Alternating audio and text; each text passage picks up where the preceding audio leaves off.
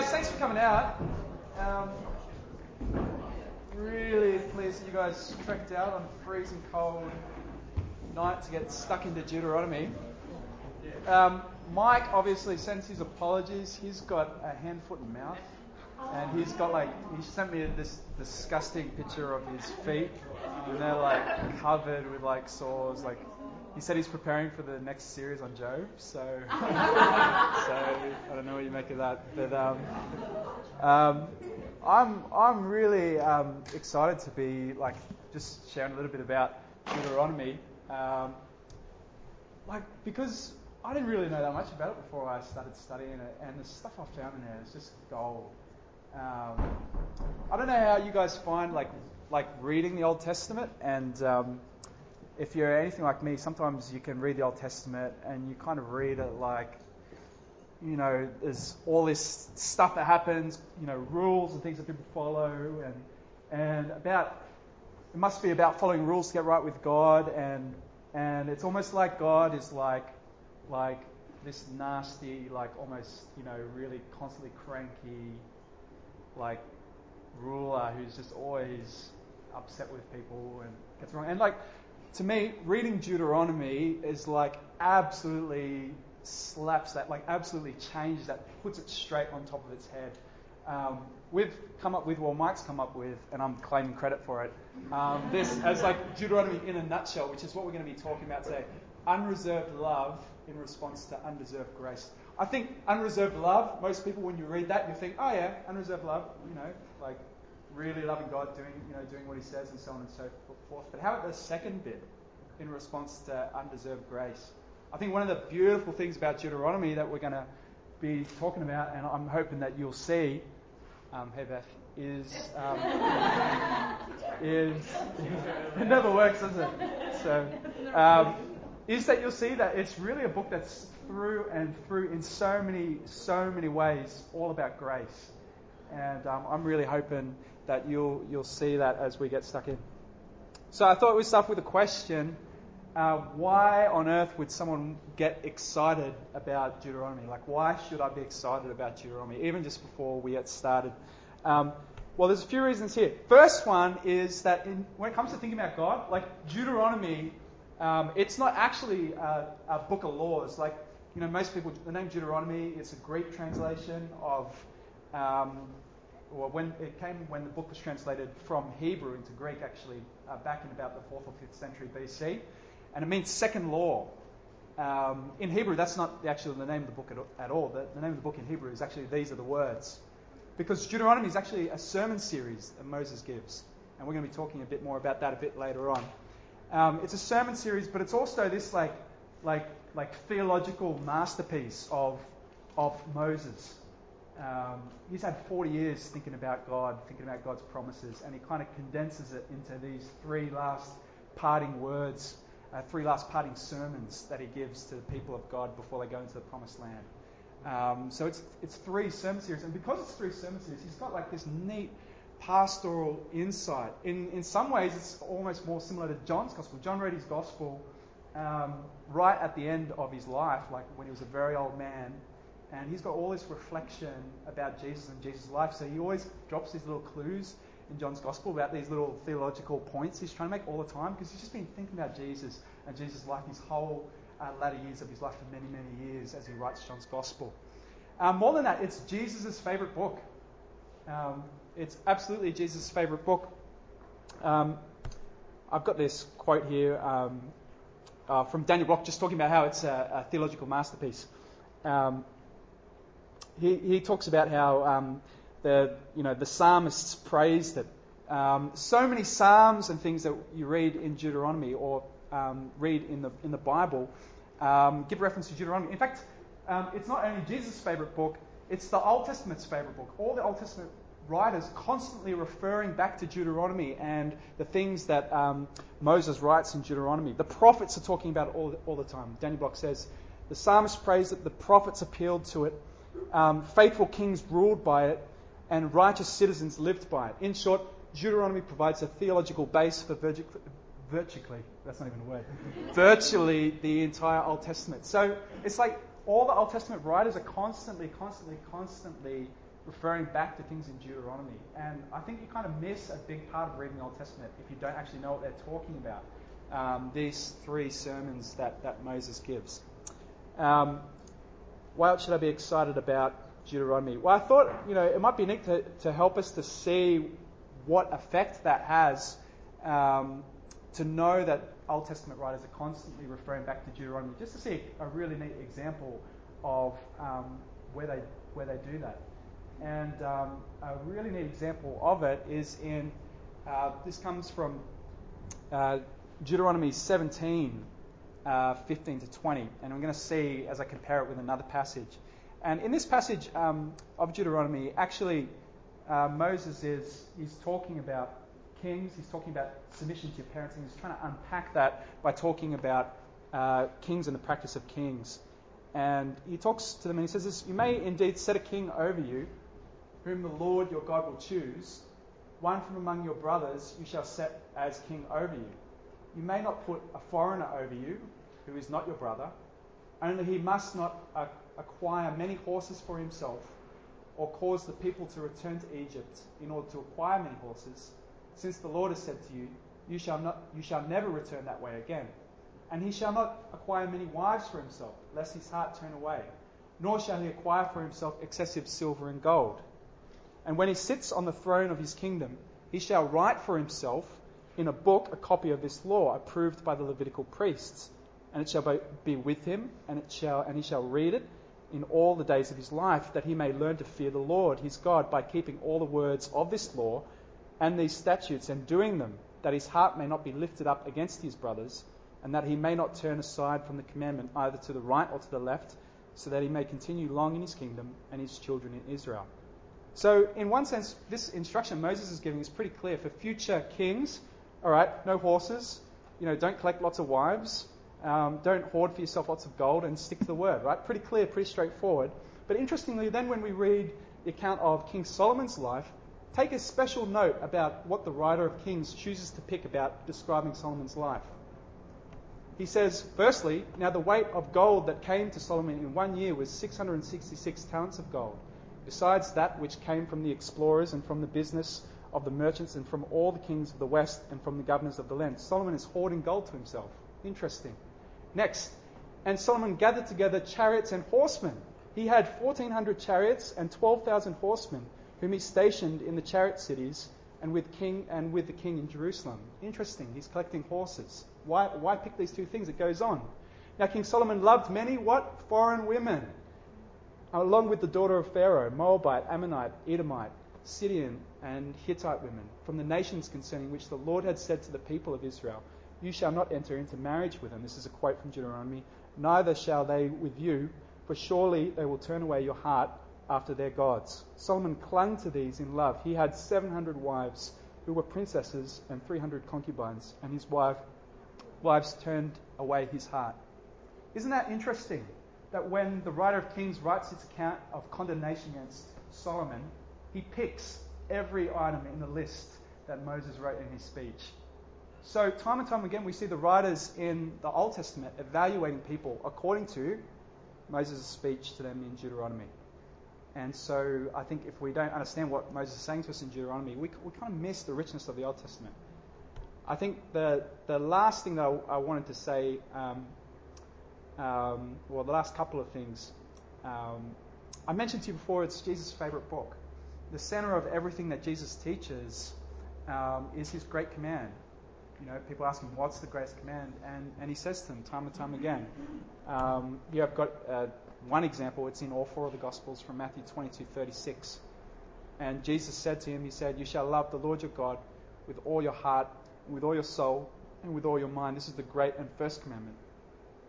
And the second is like it, you shall love your neighbor as yourself. On these two commandments depend all the law and the prophets. You know, when Jesus says you should love the Lord your God with all your heart, mind, and with all your soul, that's Deuteronomy 6 5. Um, Jesus was a man who, who lived in Deuteronomy. He, he based nearly all of his teaching around Deuteronomy. And, and in fact, um, a lot of the stuff that we then read about Jesus, he's going, he talks so much about the heart and, and, and wanting to not just be all about doing the law, but actually about loving God with your innermost parts and, And this, again, is one of the central things that we'll find Moses talking to us about in Deuteronomy. You know, the reason why the name Deuteronomy is like kind of unhelpful is because it's not about law. Actually, it's very different. It's uh, unreserved love in response to undeserved grace. That's the message of the book.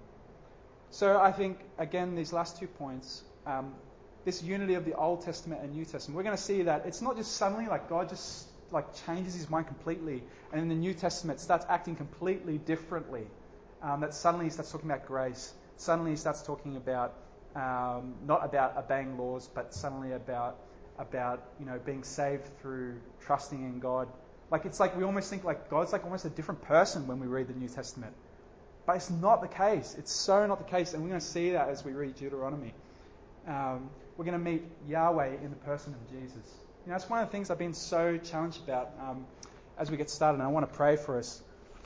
Um, is that like sometimes we can think about um, Jesus and about the Son of God as being somehow just coming on the scene in the New Testament, as though somehow he just suddenly arrives in the New Testament when we open up the pages of the New Testament, and he's just in heaven with God, um, not doing much before that in the Old Testament. And yet, one of the things I've been challenged um, just this week in thinking about, and what I want to pray for us, because when we open up Deuteronomy, most of all, I want us to see Jesus more. I want to see us to see Jesus fresh. Is is that Jesus, in fact, has always been with God and always involved with God, and Jesus is um, not just like the smiling face of God with a mean God behind, but Jesus shows us most clearly what God is like. And when we see Jesus clearly, we see what God's truly like His mercy, His grace, His compassion. More than that, no one's ever seen God because God is a spirit, it says, but Jesus has made him known. And so when we see in, in Deuteronomy Moses meeting face to face with God in, in chapter 5, um, we know that Moses is meeting with the pre incarnate Christ. He's meeting with the Son of God, God's Word become, well, yet to become man, but God's Word Himself. And who is the one who, as we read through Deuteronomy, who's, who's watching over God's people, who's instructing them, who's crying out for them to be faithful to Him and to love Him in response to the love He's shown? It's, it's Jesus Christ.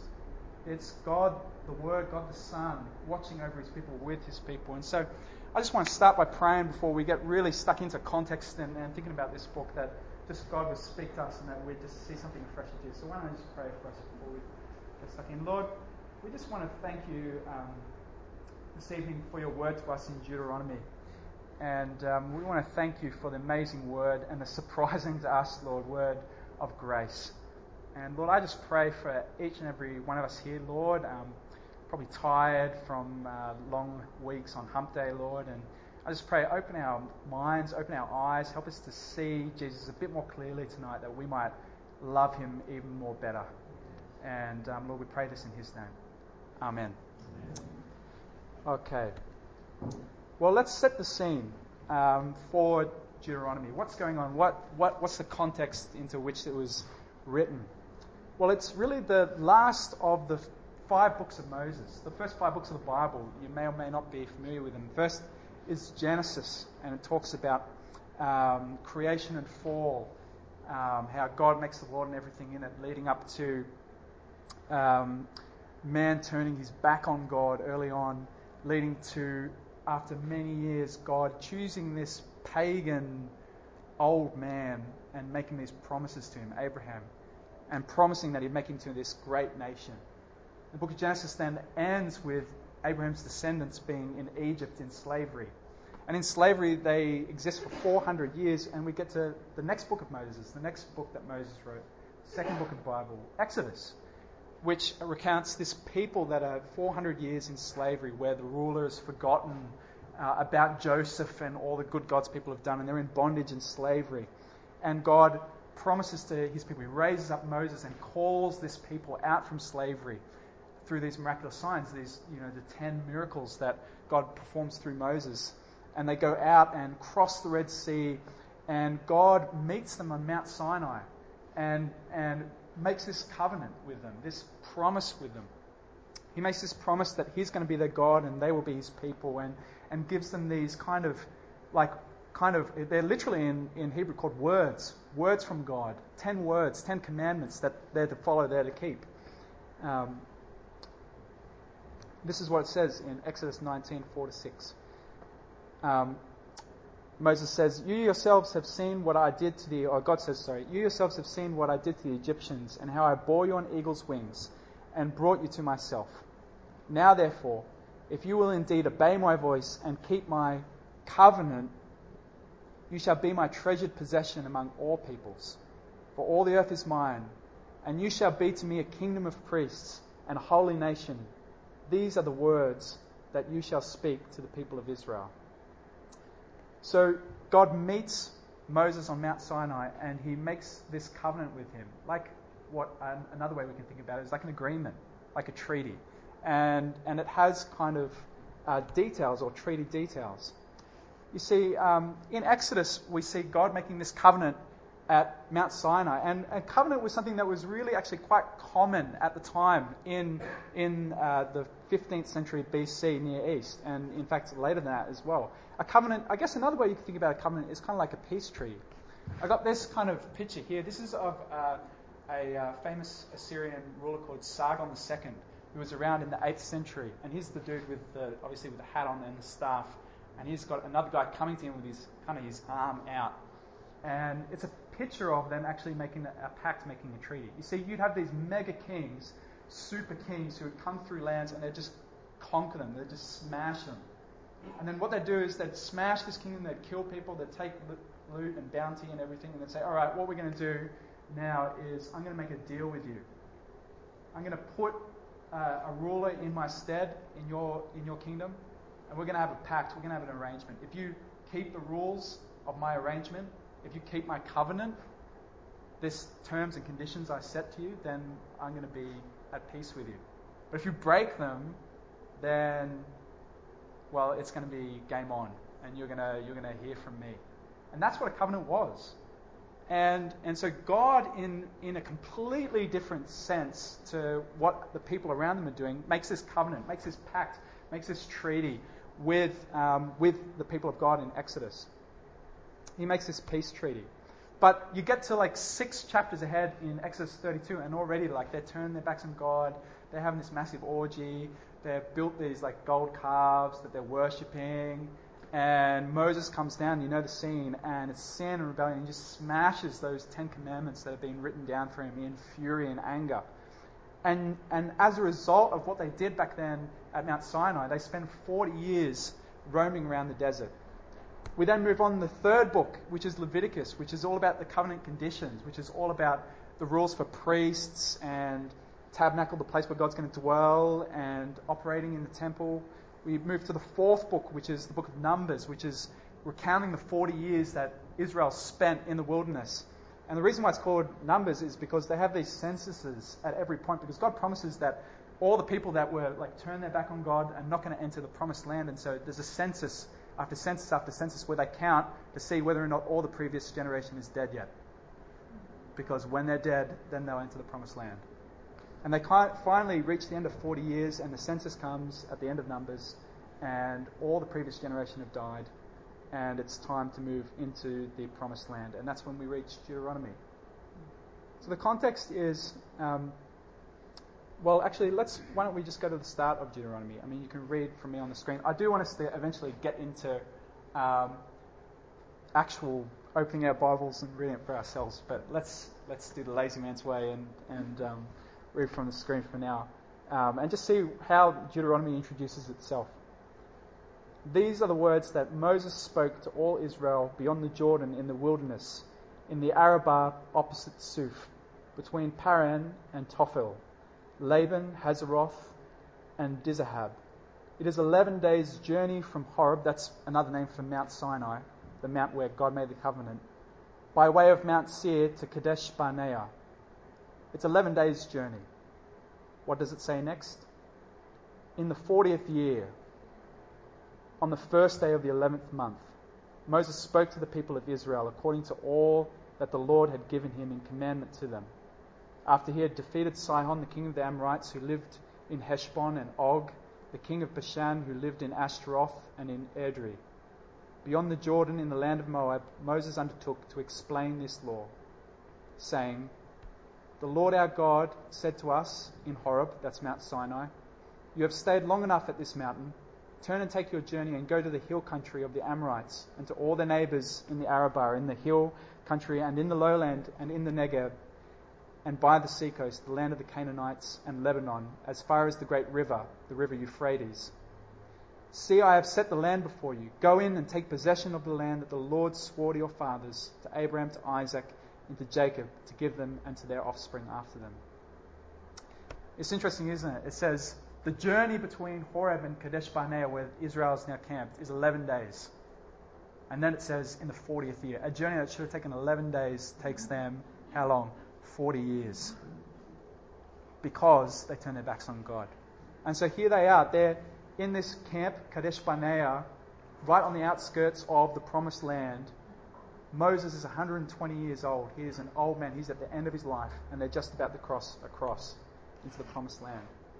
So you can see here on the map um, just where the, I can show you with a cursor, just where the top of, or just around the top here, it's the um, Another name for this place is the desert of uh, Arba.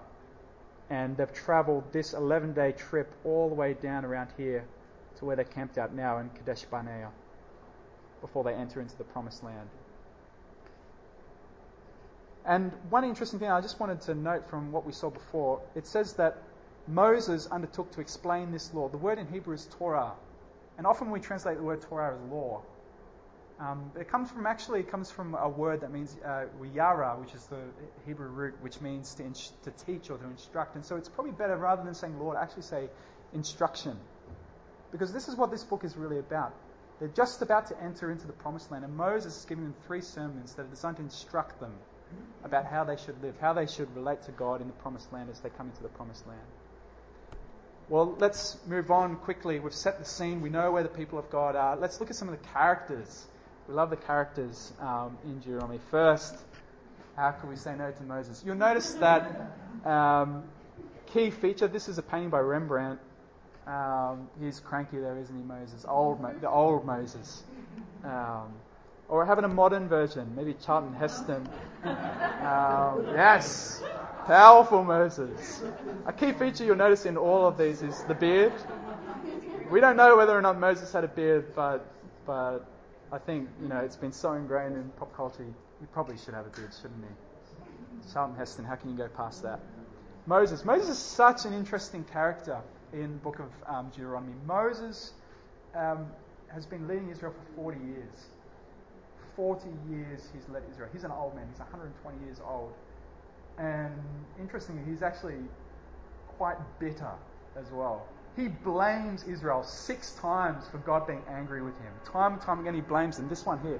He says, At that time I said to you, I am not able to bear you by myself.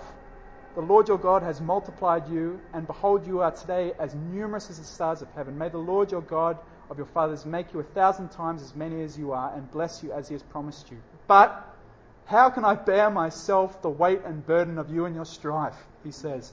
He goes on again. And the Lord heard your words and was angered, and he swore, Not one of these men of this evil generation shall see the good land that I swore to give your fathers, except Caleb the son of Jephunneh. He shall see it, and to him and his children I will give the land to which he has trodden, because he has wholly followed the law, the Lord. Even with me the Lord was angry on your account and said, You also shall not go in there. Again, he, even with me, because of you, the Lord was angry with me and said, You're not going to go in. Like Moses is not taking responsibility here. He's blaming them. He is, he is bitter towards them. And he goes on, I love this one. Um, this is Moses with God now. He says, And I pleaded with the Lord at that time, saying, O Lord God, you have only begun to show your servant your greatness and your mighty hand. For what God is there in heaven or on earth who can do such works and mighty acts as yours? Please let me go over and see the good land beyond the Jordan and the, hill, and the good hill country in Lebanon. But the Lord was angry with me because of you and would not listen to me. And the Lord said to me, Enough from you. Do not speak to me of this matter again. The Lord just like totally rebukes him and says, I've had enough of you. Don't talk to me about this anymore. So I think it's great.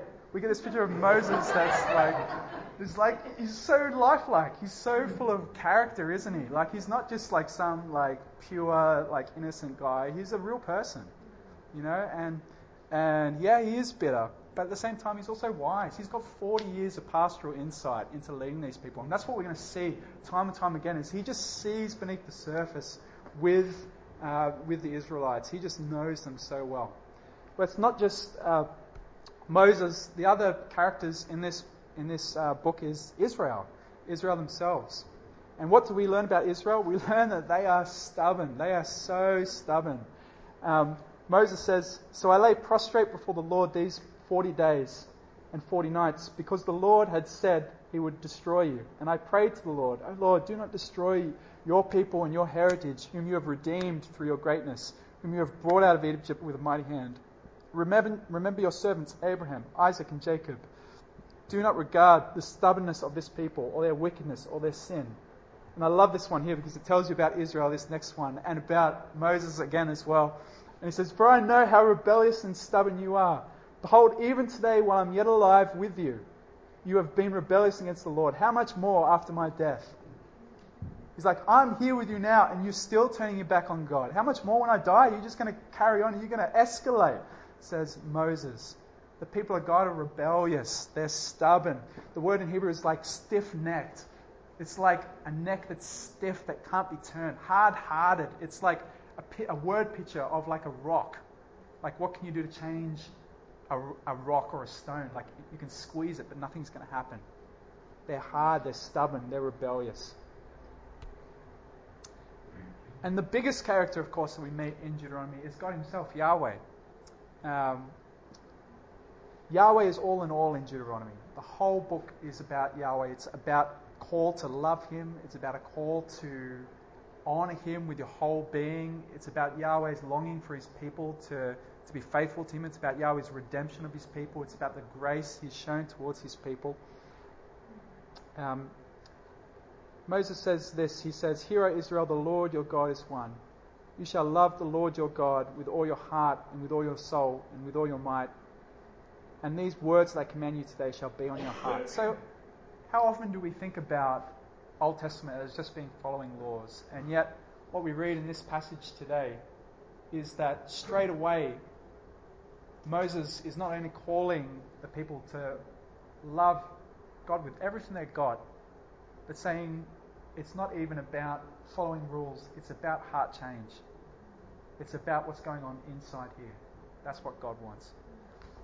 So they're the three main characters we meet in, in the book of Deuteronomy.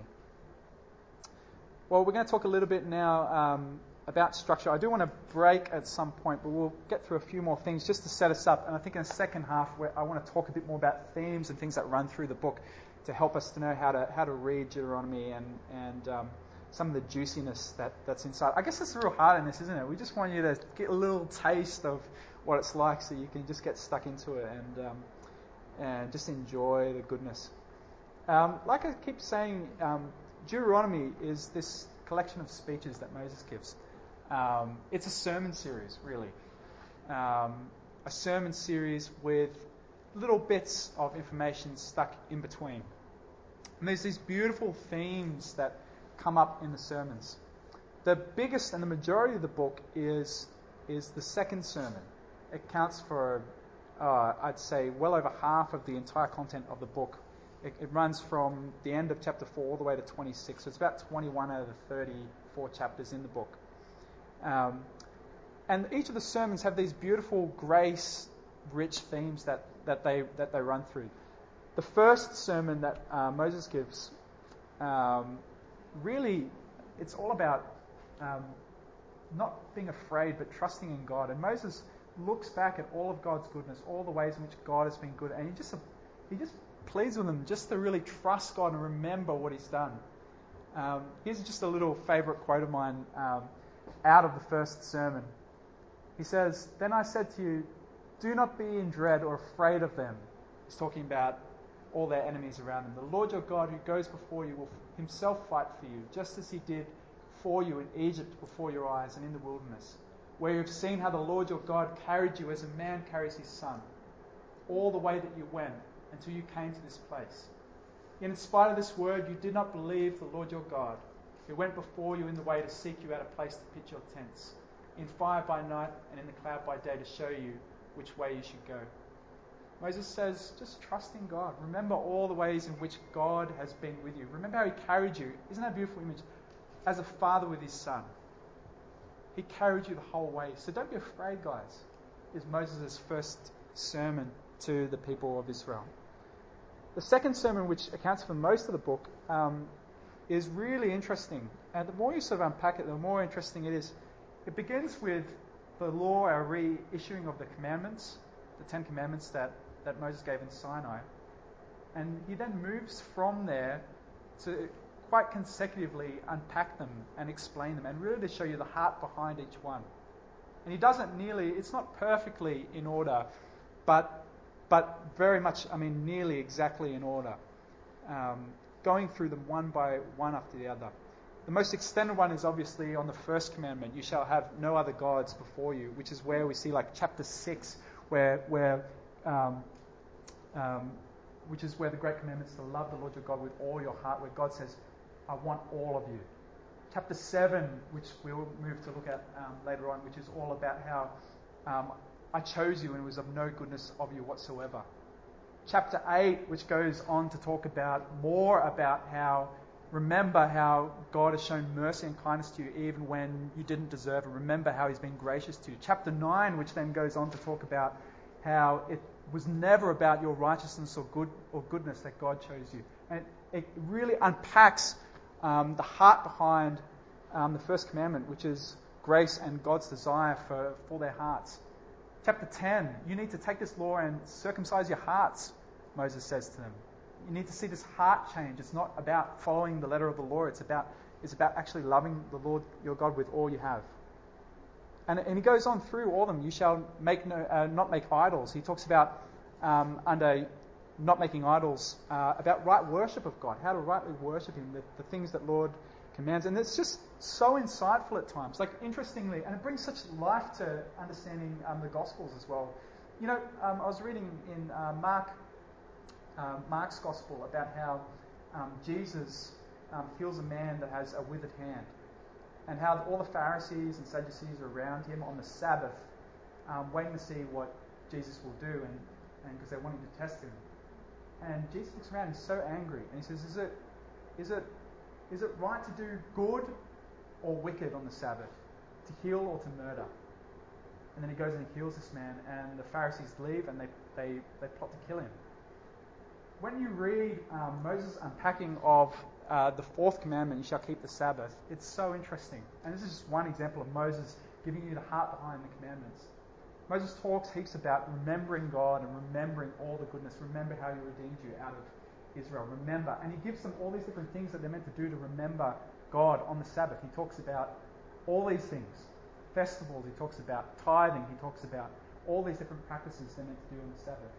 And out of all these things they're meant to do as they remember on the Sabbath, what are the two things that he focuses in on as a consequence of their remembering that they were slaves and God redeemed them? The two things that he keeps harping on about on his exposition of the, of the Sabbath is caring for others and celebration.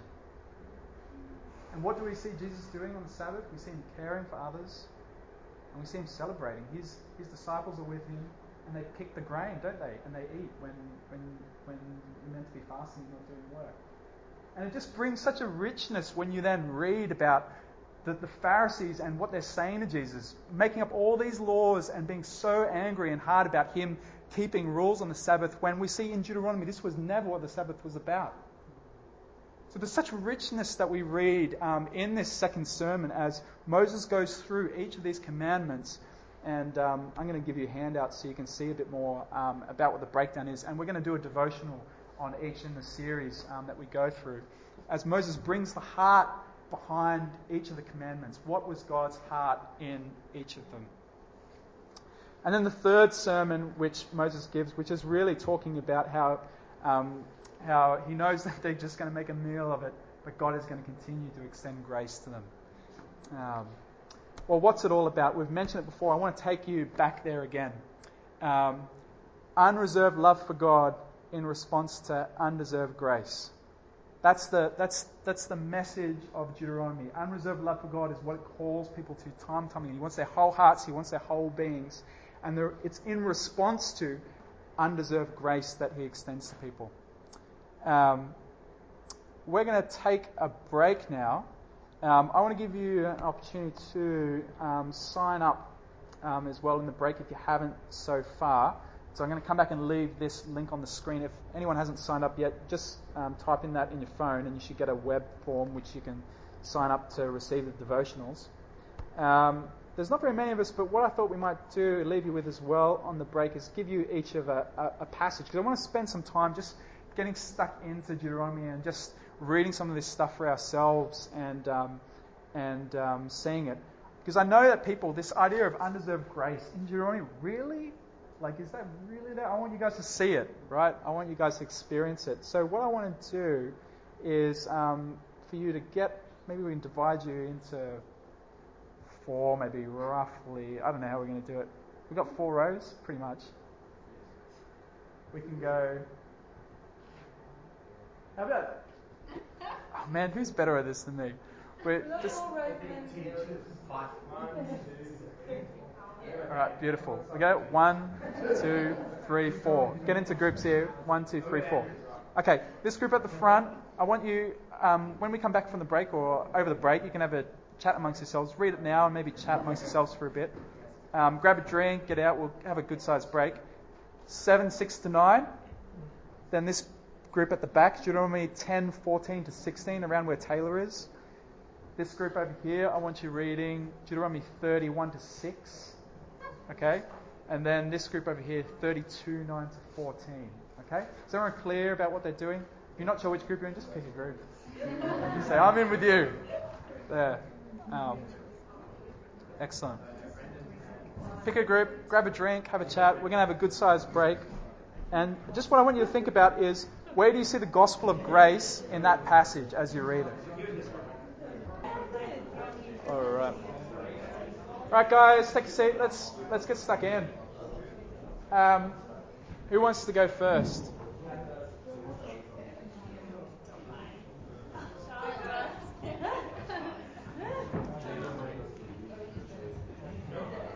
Don't you, why don't you start by start by just reading it out, just so everyone can hear. It needs to be a big voice. You might want to stand up.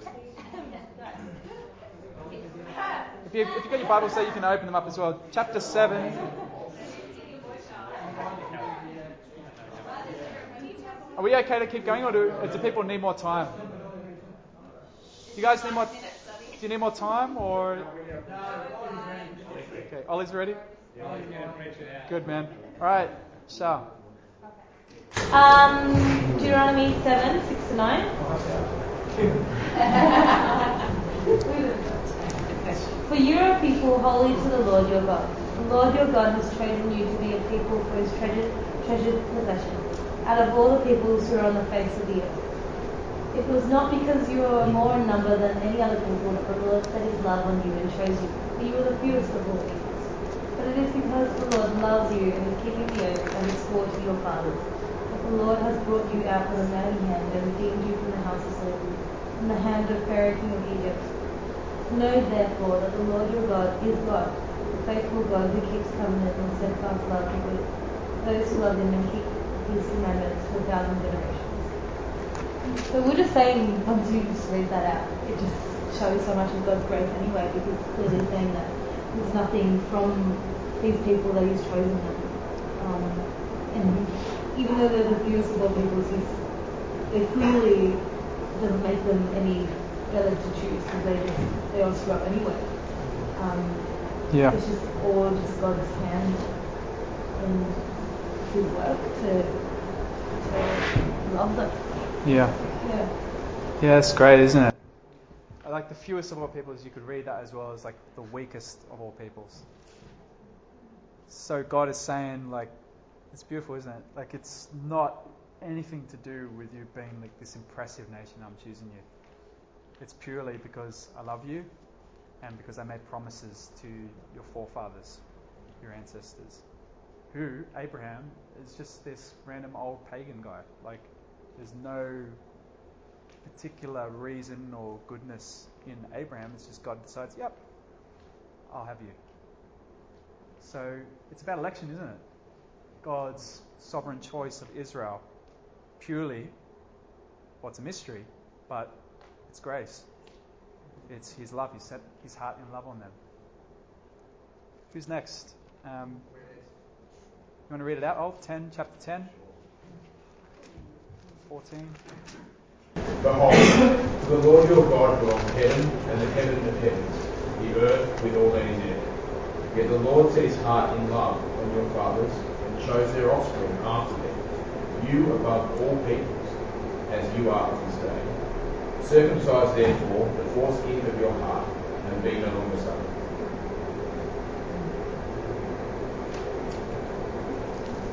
The same kind of theme as the first passage, um, that there's of no real reason the Lord um, is devoted to them and love them and shows them continues to Yeah, that's it. even though He's the Lord of heaven and earth. Yeah. I own all heaven and earth, and I just set my heart in love on you. That's And- it. and Yeah, it goes, there's nothing that he has done. As he loves you, he loves you, he loves you, therefore. That's it. Not the other way around, do this, therefore. That's it. Absolutely. There's that stomach. oh, it's there. you know, you just feel for Moses. Like, so the scene is in Meribah. He, um, he, he has a staff, and the Lord says, "Strike the rock once," and to feed. Israel's complaining about not having any water, and so he strikes it once, and then you can see they're saying, "Oh, where's the water? Where's the water?" He's like, "Ah, smack!" Second smack, and then God like says, "You did not listen to me. No promised land for you." And Moses is like so upset, keeps blaming them, like it's because of them that I was angry and did it, and like it's, so good, isn't it? So like life.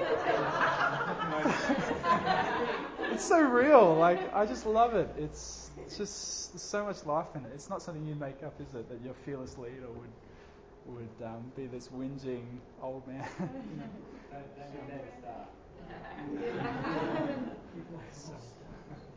All right, good. Uh, who had chapter 30, 1 to 6? You want to read that one? When all these things came upon you, the blessing and the curse, which I have set before you, and you caused them to mind all the nations where the Lord your God has driven you, and return to the Lord your God, you and your children, and obey his voice in all that I command you today, all your heart and all your soul. Then the Lord your God will restore your fortunes and have compassion on you. Gather you again from all the peoples where the Lord your God has you. If your outcasts are in the uttermost parts of heaven, from there the Lord your God will gather you, and from there he will take you. And the Lord your God will bring you into the land your fathers possess, that you may possess it, and he will make you more prosperous and numerous than your fathers. And the Lord your God will circumcise your heart and the heart of your offspring, so that you will love the Lord your God with all your heart and with all your soul, that you may live. Awesome. So you see here that, like Moses says, you know, return to God and obey His commandments, um, and that with all heart and all soul. But then in that, that God will restore your fortunes and have compassion on you. And in, in that, God, will- if you're outcast from all of heaven, He will gather you, and in all that, He will give you grace. He will, you know, change your heart and He will Yeah. change your offspring heart so that Yeah. you love God. And so it's really it's not in our capacity. Moses says Yeah. do this, but even in your uh, disobedience and stubbornness, God Yeah. is promises Yeah. will do this and to your offspring.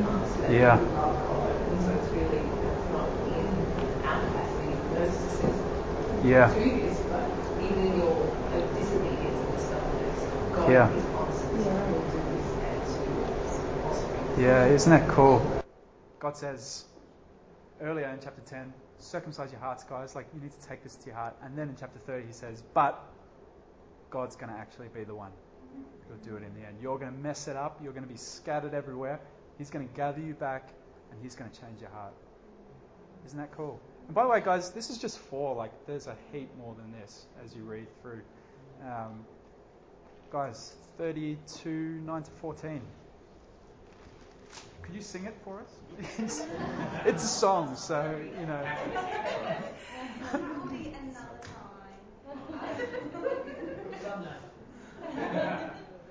Um, but the Lord's portion is his people. Jacob is allotted heritage. He found him in a desert land, and in the howling waste of the wilderness. He encircled him. He cared for him. He kept him as the apple of his eye. Like an eagle that stirs up its nest, that flutters over its young, spreading out its wings, catching them, bearing them on its pinions, the Lord alone guided him. No foreign God was with him. He made him ride on the high places of the land, and he ate the produce of the field, and he suckled him with honey out of the rock, and oil out of the flinty rock, curds from the herd, and milk from the flock, with fat of lambs, rams of Bashan, and goats, with the very finest of the wheat. And he drank foaming wine made from the blood of the grape. So yeah, so that's the this is kind of written in the Song of Moses. The interesting thing was that uh, that song was written, um, you know, in the chapter before was talking about um, you know Moses saying to the people of Israel that um, you know now that I'm alive, you guys are rebelling. If I die, you guys are you know, as they even um, you know fall even further. So this song was written to kind of remind them of of um, um, you know, even as you foul, as you rebel against God, um, this song's going to speak to them and remind them about who God is. And uh, in these particular verses, in, in verse um, 9 to 14, this talks about God's love for them. So even if, despite their, their failure and their future failures, Yeah. this song's going to remind them that God is there to care for them. Yeah. Um, so it's kind of an amazing picture of, of grace uh, and God's care and love for them despite their failures and future failures. Yeah, that's awesome. Um, it's also like a picture of how God formed them as a people. Like the picture is is that God found them wandering in the desert alone and kind of by themselves, and just like a wing, he cut like an eagle with its wings, he comes and gathers them together and cares for them and forms them and makes them into the nation that they are. You know, it's just this picture of just mercy. Like he sees them and and has mercy on them and cares and protects them. So it's cool, hey, like to see that the grace in um, Deuteronomy. Someone can. It's the timer's gone on the on the heater, so it's going to get sub-zero any second. So um, I might need a jacket, yeah, very soon. Um, there's heaps of themes, um, and all the themes are kind of interconnected. But I wanted to spend some time just looking at some passages um, and some of the ideas. This last one of covenant, I think, is really, really neat. Um, awesome. Awesome. Um, but just to look at the themes that run through run through Deuteronomy to see, you know, what are the big brushstroke pictures of what God's doing. It. We, we know there's three sermon series. We know uh, three sermon series. We know that um, it's a book about grace. We know that um, the setting of it being on the plains um, just before they head into the promised land. But but what are some of the big um, issues? So firstly, grace. But it's not just like grace um, in the past, but grace present and grace future as well. So I thought it might be cool to um, look at some of these different ways in, in which he says it's grace in election. Um, the passage the girls read before um, uh, about it not being because they're a superior nation that God chooses them, um, not because they're a, might, a mighty nation. It says in, in the in the next chapter, in chapter eight. Um, let me read it. It's awesome. Um, 17 to 19. Chapter 8, 17 to 19. Beware lest you say in your heart, This is so good, my power and might of my hand have gotten me this wealth. You shall remember the Lord your God, for it is He who gives you the power to get wealth, that He may confirm His covenant that He swore to your fathers, as it is this day. And if you forget the Lord your God and go after other gods and serve them and worship them, I solemnly warn you today that you shall surely perish. God says for the future when He's going to bless them, um, you need to remember that it's me that gave you the blessing. It's not any good thing in you. It's not because you're superior or more mighty than other people. It's just my blessing and my promise, and my goodness. Um, that passage, what we read before, 9, um, 4 to 5, not because of your righteousness. Actually, did we read that? I don't know if we did. Not because of your righteousness? Oh, this is like one of the like classics of Deuteronomy. It's so good. Let me read it for you. Um, turn with your Bibles, chapter 9, verse 4. Um, Moses says, Do not say in your heart, after the Lord your God has thrust them out before you. This could be, if you read this and didn't know, you could easily think this is one of Paul's letters. Do not say in your heart, after the Lord your God has thrust them out before you, it is because of my righteousness that the Lord has brought me to possess this land. Whereas it is because of the wickedness of these nations that the Lord is driving them out before you. Not because of your righteousness or the uprightness of your, hand, of your heart are you going to possess their land, but because of the wickedness of these nations, the Lord is driving them out from before you, and that he may confirm the word that the Lord swore to your fathers, to Abraham, to Isaac, and to Jacob. How good's that? God says to his people, He says, I'm driving out the nations before you, and it's not because you're good. It's because they're so bad, I'm going to use you as an instrument to destroy them. So don't say that it's because you're good that God is going to do this for you. It's not. It's not because of your righteousness. It's because of my determination to destroy these wicked people. And it's because I made promises to your fathers that I'd keep you as my treasured possession. It's just so good, so rich. So, not because of the righteousness, it's election. God chooses them. Um, he elects them, chooses them because of grace. You know, we might think that the doctrine of election is something that's just in the New Testament. It's not. It's the way God's always operated in and through His world. Um, secondly, salvation. Time time again, we'll see these passages talking about how God saved them from, um, from Egypt first and foremost. He's brought them out of slavery um, to Egypt. In that classic, massive um, passage where God just like smacks it down about how His God and no one else's um, God. Um, that's the big, the big theme is, is how He's saved them out of Egypt. God says this, so He says in 432, But ask now of the days that are past, which were before you since the day that God created man on earth, and ask from one end of heaven to the other, whether such a great thing as this has ever happened or was heard of. Did any people ever hear the voice of God speaking out of the midst of fire, as you have heard and still live? Or has any God ever attempted to go and take a nation for himself from the midst of another nation by trials, by signs, by wonders, and by war, by a mighty hand and outstretched arm, by great deeds of terror, all of which the Lord your God did for you in Egypt before your eyes? To you it was shown that you might know that the Lord is God. There is no other besides him. How good's that? God says, I saved you from Egypt. And why? It's not because you deserve to be saved, because I, I saw you and I thought, oh, pity on you guys. You're really good people. This is a sucky situation. You don't deserve to be there. It's no, I did so that you might see that I am God and no one else is. It's grace. Um, again, he saves them from their enemies. That's uh, chapter 1, 29 to 32. You can read that. We read it before. It's that picture that um, Moses gives in that first speech of his where he's talking about how they shouldn't be afraid because God has carried them like a father with a, with a son. God has protected them. He's, he's held them. He's literally, it's like in battle, it's like he's carried them through the opposition lines and protected them and kept them safe. And um, one of the great ones that comes up time and time again is not only has God shown grace in saving them uh, from their enemies, but also from themselves.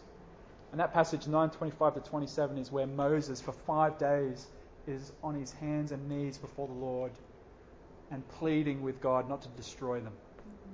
Um, why? Because they're wicked, and God's saying, "I'm just going to wipe them out. Uh, they don't deserve to live." And Moses pleads with them, and God should wipe them out, but says, "I'm going to extend grace." Um, so, grace and election, grace and salvation, and grace and formation, informing them as a nation. And that's really what that song um, with the picture of um, God, uh, we read earlier, with God coming down as an eagle and, and, covering them with his wings and bringing them together. He saw them and just had pity on them when they were in the wilderness. He formed them together as a nation. Past grace. It's not just past grace, it's present grace as well. Um, one of the things you might not realize, like we talk about the law as like these ten words that God gives, ten commandments, as almost like it's like ah, oh, like man, like what a burden for Israel that they had this law that leads to death. You know, Paul talks about it like in Romans. And you might be tempted to think as though the law is like a bad thing, but actually, the law was God's grace to his people. The law was his, uh, his gift, a gift to his people. Um, read that passage with me, chapter 6, verse 20. Um, he says, um, When your son asks you in time, this is after he said, Love the Lord your God with all your heart, mind, soul, strength. When your son asks you in time to come, what is the meaning of the testimonies and statutes and the rules that the Lord our God has commanded you? Then you shall say to your son, We were Pharaoh's slaves in Egypt, and the Lord brought us out of Egypt with a mighty hand. The Lord showed us signs and wonders, great and grievous, against Egypt and against Pharaoh and all his household before our eyes. And he brought us out from there that we might bring us that he might bring us in and give us the land that he swore to give our fathers. And the Lord commanded us to do all these statutes, to fear the Lord our God for our good always, that he might preserve us alive as we are today. And it will be righteousness for us if we are careful to do all this commandment before the Lord our God as he has commanded us to do. Hear that, verse 24. And the Lord commanded us to do all these statutes, to fear the Lord our God for our good, always, that he might preserve us. What's the heart and purpose behind the law? God gives it to them as a gracious gift. It's His gift that they can know His will, and it's designed to prosper and bless them. Um, secondly, not only as um, a gift for their good, but also God shows them grace in the present um, in atonement as well. Uh, that passage, chapter 21, um, verses 6 to 9, it's talking about a situation where it's um, Moses unpacking the commandment about do not murder. And he looks at what to do in a situation where um, someone has been murdered and they don't know who did it. Um, and one of the things he unpacks in this, when he talks about murder, is this idea of blood guilt. The guilt of innocent blood. The idea is that, that blood that is spilt from an innocent person stains things. And leaves a stain that's impossible to wash away. And so God gives them this gift um, in that situation. He gives them instruction about how to make one with God, be made unified with God, to be atoned to God in that situation. And he instructs them to um, take this um, heifer that's never been used before, never been worked at all before, an innocent heifer, and to take it down to the valley, the elders of the city closest to where this man who was murdered was found, to take it down into the nearest valley, and they're to break its neck. And then what they're to do, all the elders are to stand over the heifer and they're to wash their hands and say, Lord, we are innocent of this man's blood. Um, make atonement for us. Make us one again with you. And so part of the picture we see of Israel is a nation that's got blood on their hands. They've killed innocent people that don't deserve to die. They've been unfaithful to God. They've hated others, and their hands are stained with, stained with blood. And yet the Lord, in His mercy, extends grace and allows them to be made one with Him again, despite the fact that they don't deserve it. They deserve to be punished. Um, and again, God shows grace in the present with protection. Um, another passage that talks about how God's protected them from their enemies. It continues to protect them. Um, but it's not just past grace, it's not just present grace. A thing we see in Deuteronomy is future grace as well. Um, God promises them a land. Part of the big um, idea in Deuteronomy is obviously it's about a land. It's a land that if the people are faithful in following God's instructions, God says, not I'll save you. He never promises that. He says, I'll bless you. I'll make, I'll make you abundant. I'll multiply you. You're, you'll, you'll be prosperous. You'll never go without food. There'll be no hungry amongst you. Um, you will be blessed, and people around you will be blessed in and through you. I mean, harks back to the promise that God made to Abraham back in Genesis chapter 3. Um, God promises that He will bless them, He will give them a land, He'll prosper them in the land. And, and so in chapter 28, that passage 1 to 6, you see blessing after blessing after blessing that God promises to give them. Um, I want to read it out because it's, it's like so full on. 28, 1 to 6.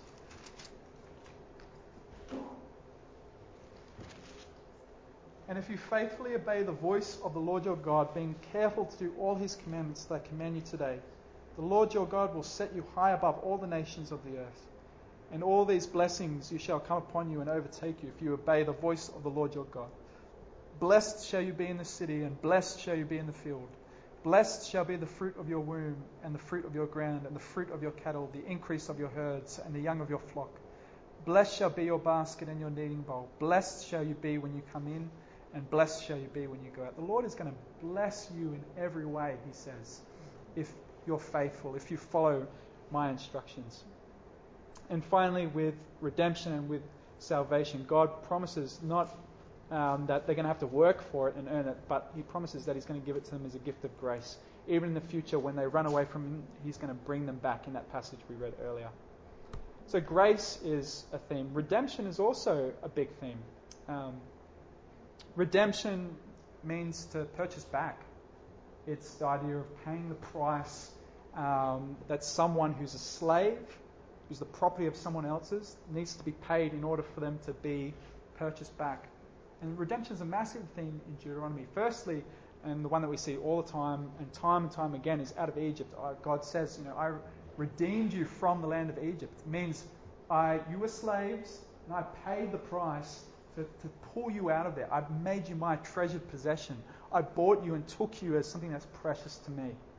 Um, you were in slavery and in bondage, and I took you and I like made you my own. Um, and so, time and time again, um, God promises them that He's going to redeem them and pull them out. And, and He promises them always, He's always going on about remembering that, remembering that God has purchased them back out of slavery, remembering what He's done for them, remembering how they were enslaved and, and that He's pulled them out of that. And that's that passage that I was talking about, um, about the Sabbath, how God um, says, I want you to remember all these things that I've done for you, and the result of that is to be compassion and care towards others.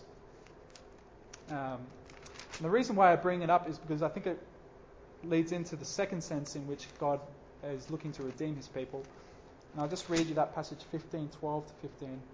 He says, he's talking about, he's talking about care and compassion towards people that are in slavery to you or um, entrusted to you. He says, if your brother, a Hebrew man or Hebrew woman, is sold to you, he shall serve you for six years, and in the seventh year you shall let him go free from you. And when you let him go free, you shall not let him go empty handed. You shall furnish him liberally out of your flock, out of your threshing floor, and out of your winepress. As the Lord your God has blessed you, you shall give to him. And why is, why is it that you should bless him so? Why is it that you should release this slave and then not just release him, it's like you furnish him with good gifts as you release him. Why? You shall remember that you were a slave in the land of Egypt, and the Lord your God redeemed you. Therefore, I command you this day um, to do this. God says, I want you to remember, constantly remember where you came from, what He's done to you, how He purchased you back, and the fruit of that is care and compassion towards other people.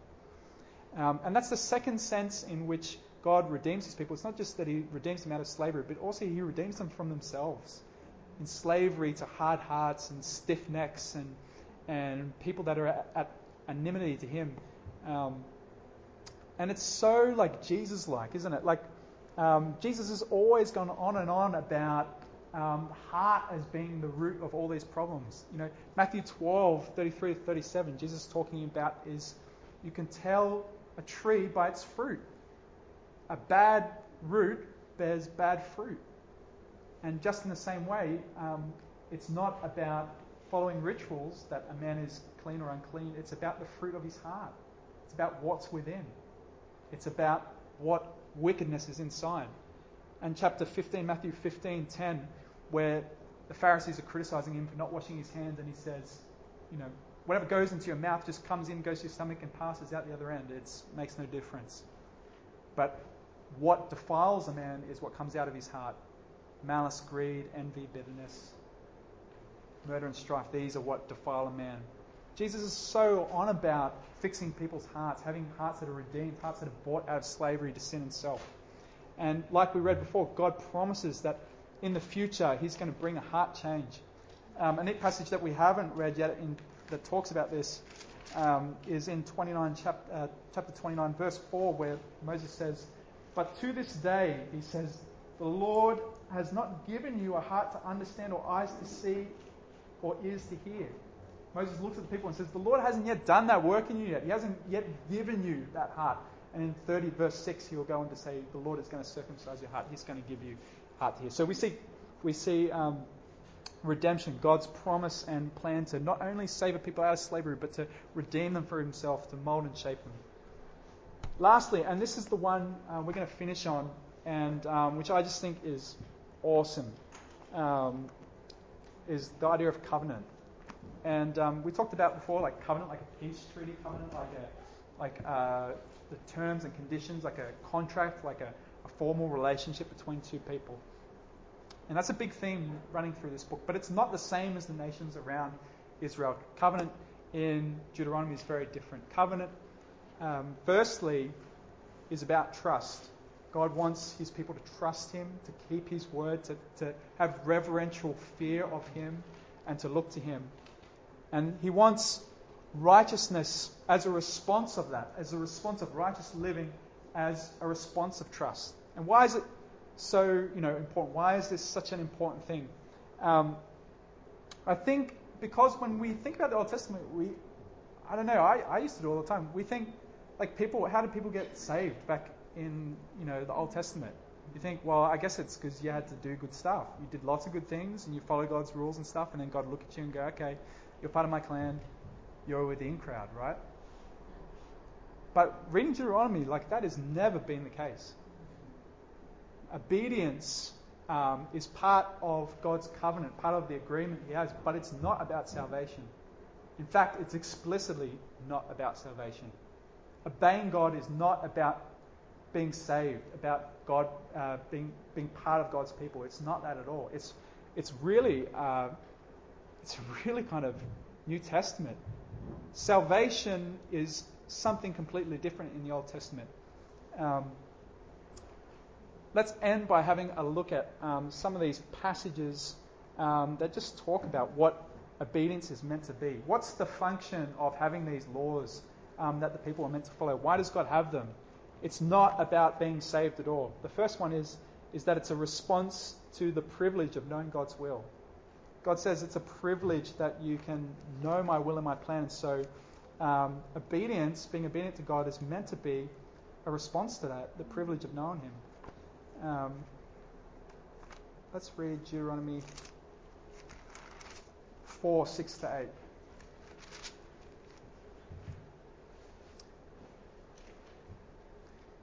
Keep them and do them, for that will be, he's talking about the, the covenant, the the commands that He's given them.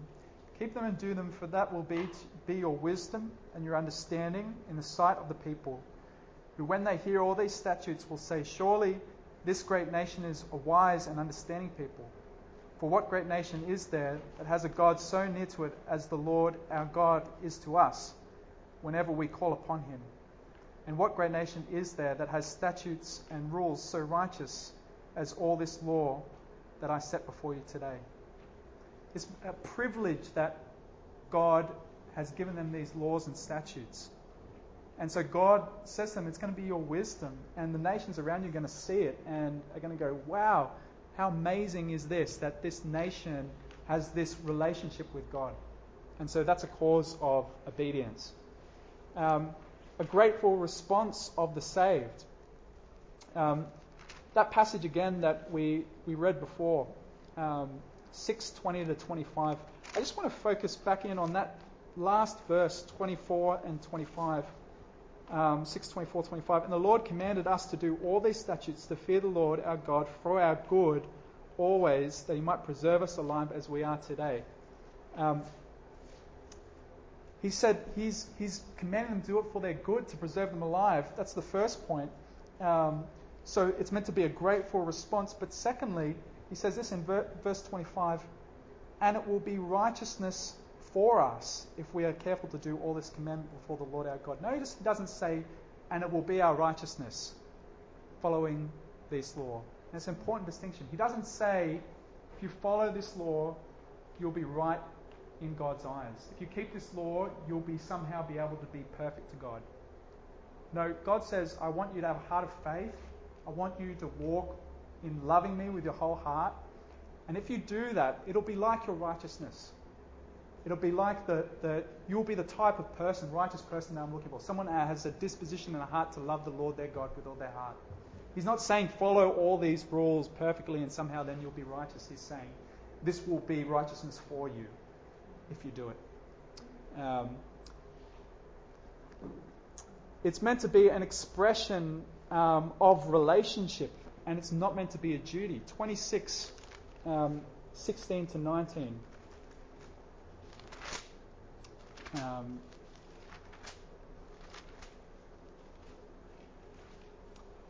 this day the Lord your God commands you to do these statutes and rules. You shall therefore be careful to do them with all your heart and with all your soul. You have declared today that the Lord is your God and that you will walk in his ways and keep his statutes and his commandments and his rules and will obey his voice.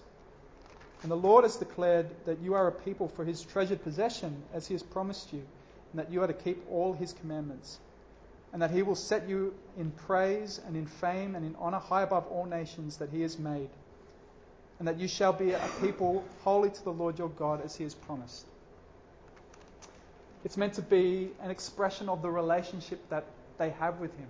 He will set you high above in honor amongst all people, he says.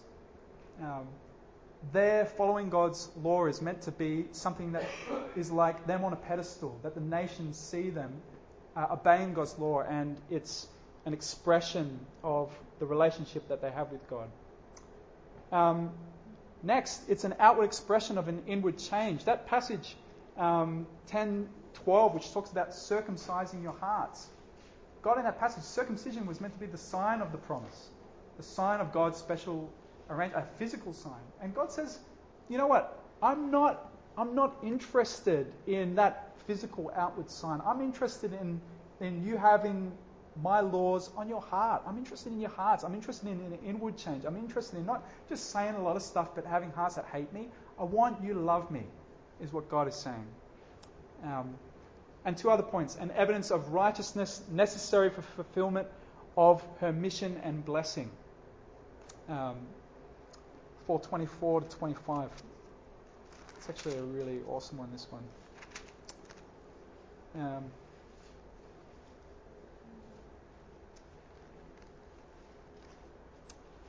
For the Lord your God is a consuming fire, a jealous God.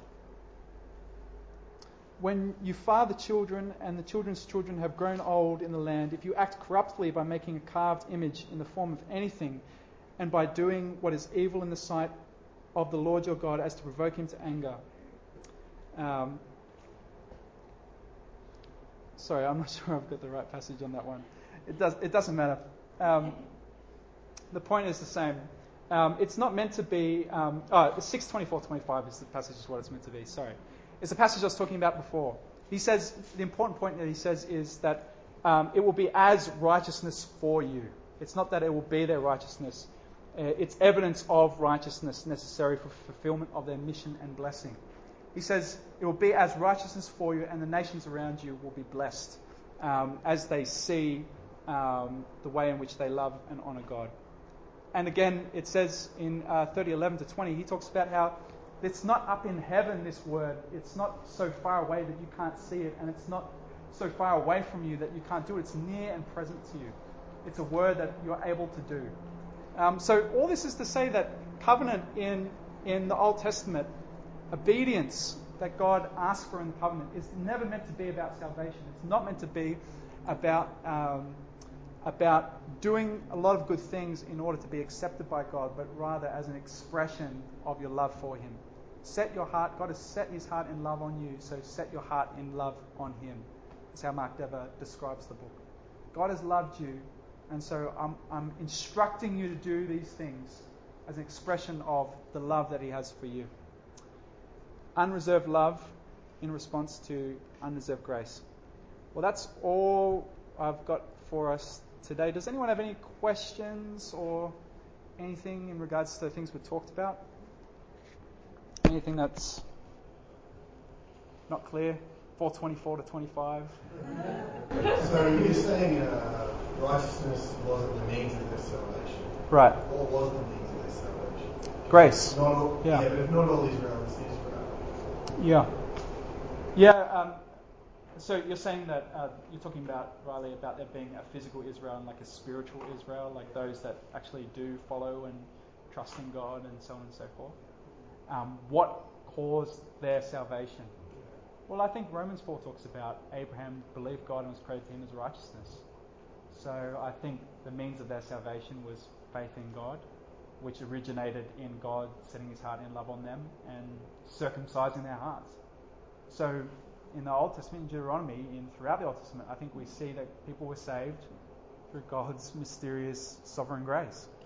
That he chooses, chose some people hated him and turns their heart in towards himself in love. Um, And so their obedience flows out of that salvation. exactly, yeah. The same way ours does. Yeah, exactly. So it's interesting because people confuse in Deuteronomy. They confuse. It's a good point. They confuse all the. Because you, you're going to read a lot about blessings and curses and all this sort of stuff. Um, people read that and go, okay, so it must be that you're saved by obeying God's commands. It never says that. It says, no, obey God's commands and you'll be blessed. It never says you'll be saved. No. He says, trust in God. God's chosen you. He loves you. You're His treasured possession. You know, believe in Him, follow Him, and, and God's going to bless you richly. Why, why has He chosen? Why has He set His heart in love on them? We're not told, just because of God's sovereign will. But it never says, obey these commands and you're going to be saved. Not once. God says, I love you. Now, I want you to love me.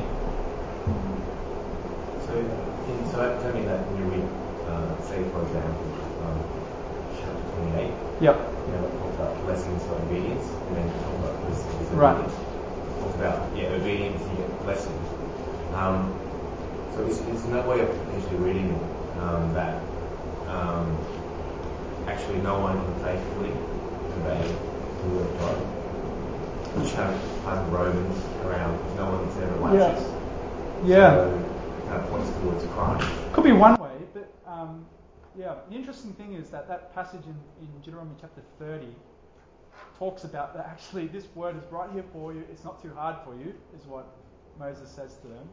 It's not so far away that you can't do it. It's not vague and mystical. It's right here for you. Um, you should be able to do it. So there's a balance there because in one sense we're held to account by God because God says my command, like my instructions to you, are not that hard for you. You should be able to do it. But in another sense, we're so far gone and so stubborn and stiff-necked that in reality we never do do them. So we're both accountable. We, we should have been able to do it, and yet we're so hardened that in reality we never could. You know, it's both and the same at the same time. So yeah, the blessings and curses. It's not God's not just saying, you know. I guess what, what I'm trying to say is God's not setting up this system that it's like designed for you to fail at. He's not setting this thing up and saying, I'm making a covenant with you, it's impossible for you to do this, right? So I'm saying blessings and curses, but really you're only going to get the curses because you can't do it. Ha ha ha, nice sneaky. Like, it's not like that. It's, it's actually, you should, I'm not asking that much of you. I'm asking you to faith, faithfully, like, walk with me. Like, you should be able to do this. Um, and this is how I'll prosper you if you do it. And this is what will happen to you if you don't. Um, but the distinction is not this is how I will save you if you do these things, and this is how. You know what I mean? You see the distinction? Yeah. And I think uh, one of the things that Moses was trying to. The picture was bringing in that um, girl is, is the picture of big love and big reason. So they are on this side, and God is on this side. So He is in the middle, witnessing to them that if you come out of your sin, that's why He kept saying, remember. So if you come out of your sin, you are not going to be punished. You come into grace Right. and love. So He's giving them that two picture. This is what is you're going to receive, regardless of what you do. Right. But you just need to come. Right. So He's giving them that big picture of God, God's love and grace. Right. That's great. Thanks, Katie. Maddie. So on that um, righteousness is always, you know, salvation has always come through God's self-revelation. Yep. All of this humanity is for their blessing. Yep. Um, where, what do we do with that? Right. Yeah, that's a great If- question. If salvation's always been the same, hmm um, it's not through the law, it's by grace alone, but the law brings a blessing. Mhm. Should we then, as Christians today, be following that? Great, great question. Um, I think there's there's probably three things we, we need to do when we read Deuteronomy, and it might have been helpful to say this up front. I think the first thing is you do need to read it as a sermon series to a specific people at a specific time, like two and a uh, sorry three and a half thousand years ago. Um, Moses is their pastor; he's addressing them in that moment, in that time. Um, the, the, there is a difference between the new covenant and the old covenant. This is one of the things I wanted to talk about. I forgot to talk about. Um, uh, God makes a covenant with His people. It's about a land. It's about a nation. Um, it's about a blessing and a prosperity for them um, in response to obedience and following Him. That's the old covenant. If they obey His commands, He will keep them in their land, and He'll prosper and bless them in His land and they'll continue to be his people, his treasured possession, um, which is what he's chosen to make them by his sovereign will. Um, for us, the, the New Testament, the new covenant we have, is different. It's through, we know this through trusting in Jesus, by his blood. It's through Christ and Christ alone. It's no longer about a people and a land, um, a specific culture, um, if you will. Um, it's about being made right with God. Yes, still by God's sovereign election, but through faith in Him. And so a lot of the, um, the yeah, the, what happens to the law then? Well, we're not following the law to be saved, um, but the Israelites were not following the law to be saved. Um, uh, but um, differently, it's no longer about it's a, it's a different covenant because it's now about it's a it's a union with Christ that Christ offers us. It's a salvation through faith. It's a it's a surer hope than the uh, people in the Old Testament ever had.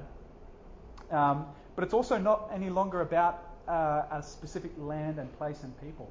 So you find a lot of the Old Testament laws um, now are about um, things that pertain to them standing out as God's specific local nation.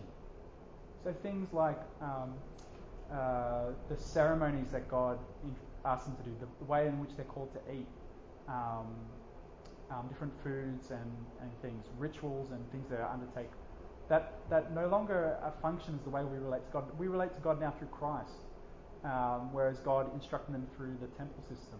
So I think we have to be careful to read um, back the, the Old Testament laws through in light of the New Testament.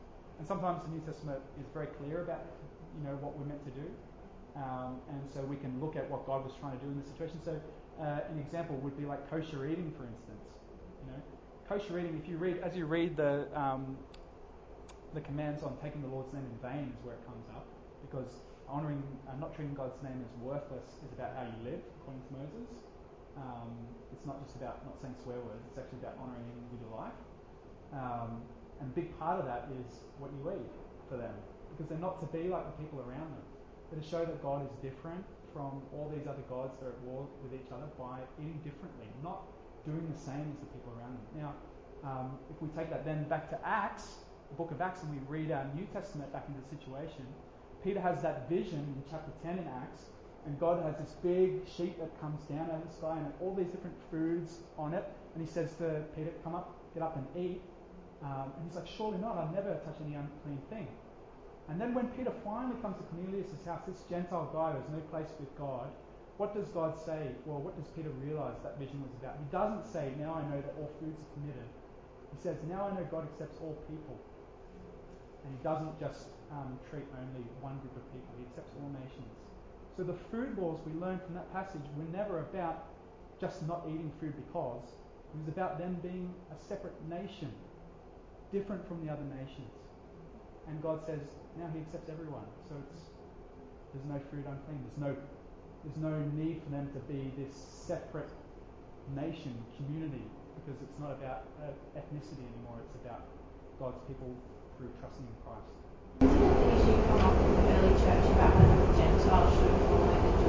Absolutely.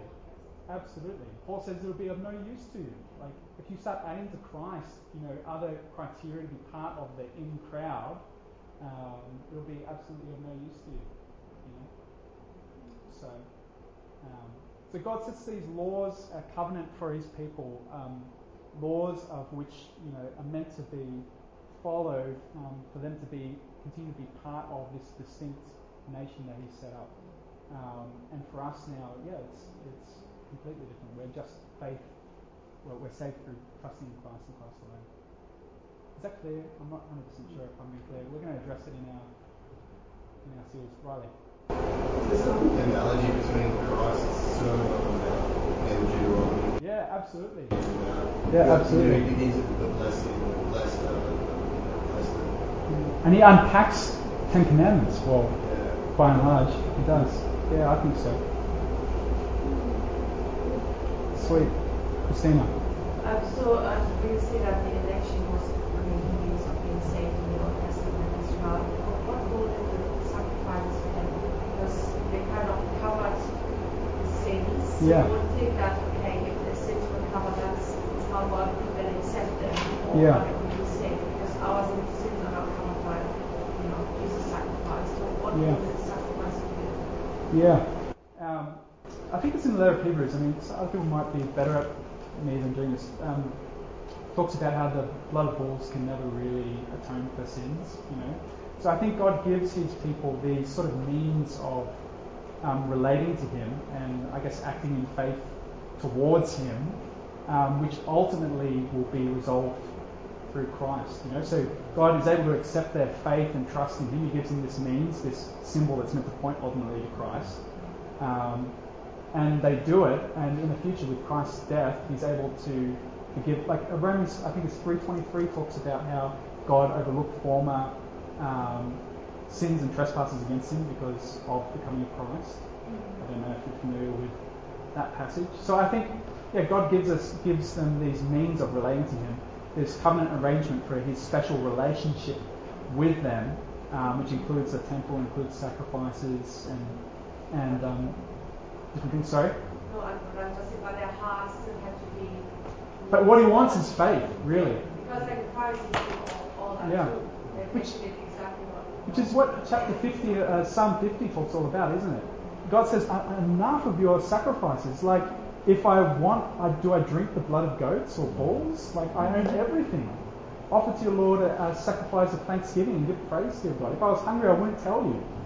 He says, I'm sick of all your sacrifices. They're just infuriating me. What I want is you to give thanks to me. I want you to love me. I want you to trust me.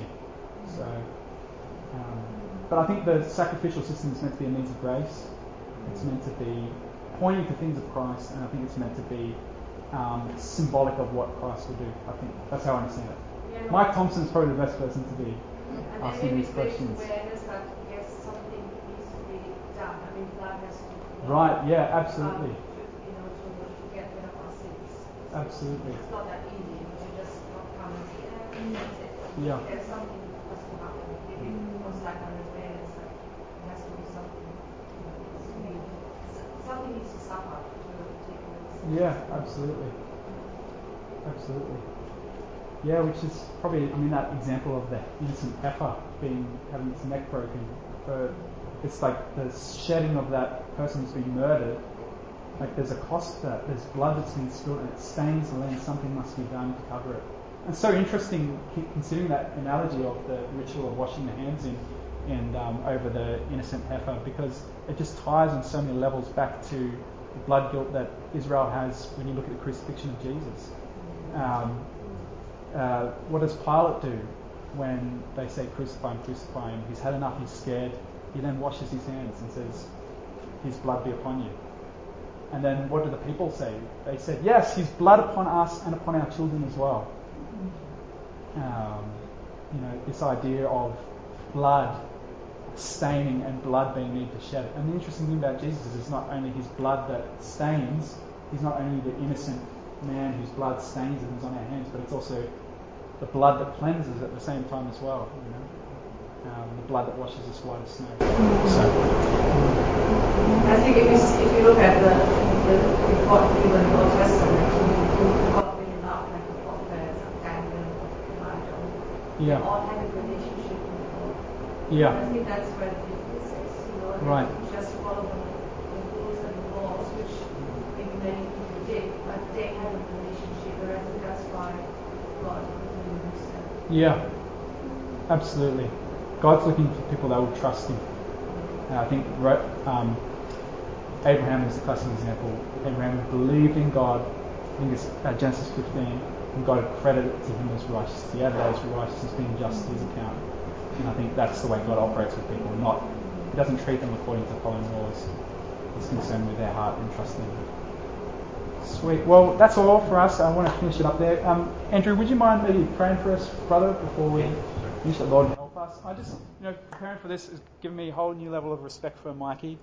Um, it's really hard. Like I don't know how he how he does it. So I'm sorry if I didn't really answer questions appropriately. Guys. Okay. Brother, can you pray? Yeah, sure. Well, Lord Heavenly Father, we give you thanks that you're uh, our Father who's uh, chosen us, who's, uh, Lord, even through the book of Deuteronomy, Lord, just informed us that, uh, Lord, we are so undeserving of your love, yet, you, yet Lord, your grace is so much uh, greater than that, Lord. You, you've loved us and, and, and showered your care upon us. Um, Lord, thank you. Uh, and just pray, Lord, that as we um, yeah, study the book of Deuteronomy in the coming months, in that devotion uh, reading, uh, Lord, that you would um, give us a, a bigger picture of you, uh, of your amazing love for us. Uh, the, the love that you've shown Israel despite their continuous uh, rebellion. Um, Lord, that uh, you have continued to uh, show them that, that mercy uh, and, that grace. Uh, Lord, so help us to, to just, yeah, grasp a bigger picture of that uh, um, grace. Uh, Lord, we may live lives in thankfulness and lives with praise uh, in, in, in our everyday life. So Lord, give us uh, your spirit to help us uh, digest and understand you. And uh, we, we uh, thank you. Amen. Amen.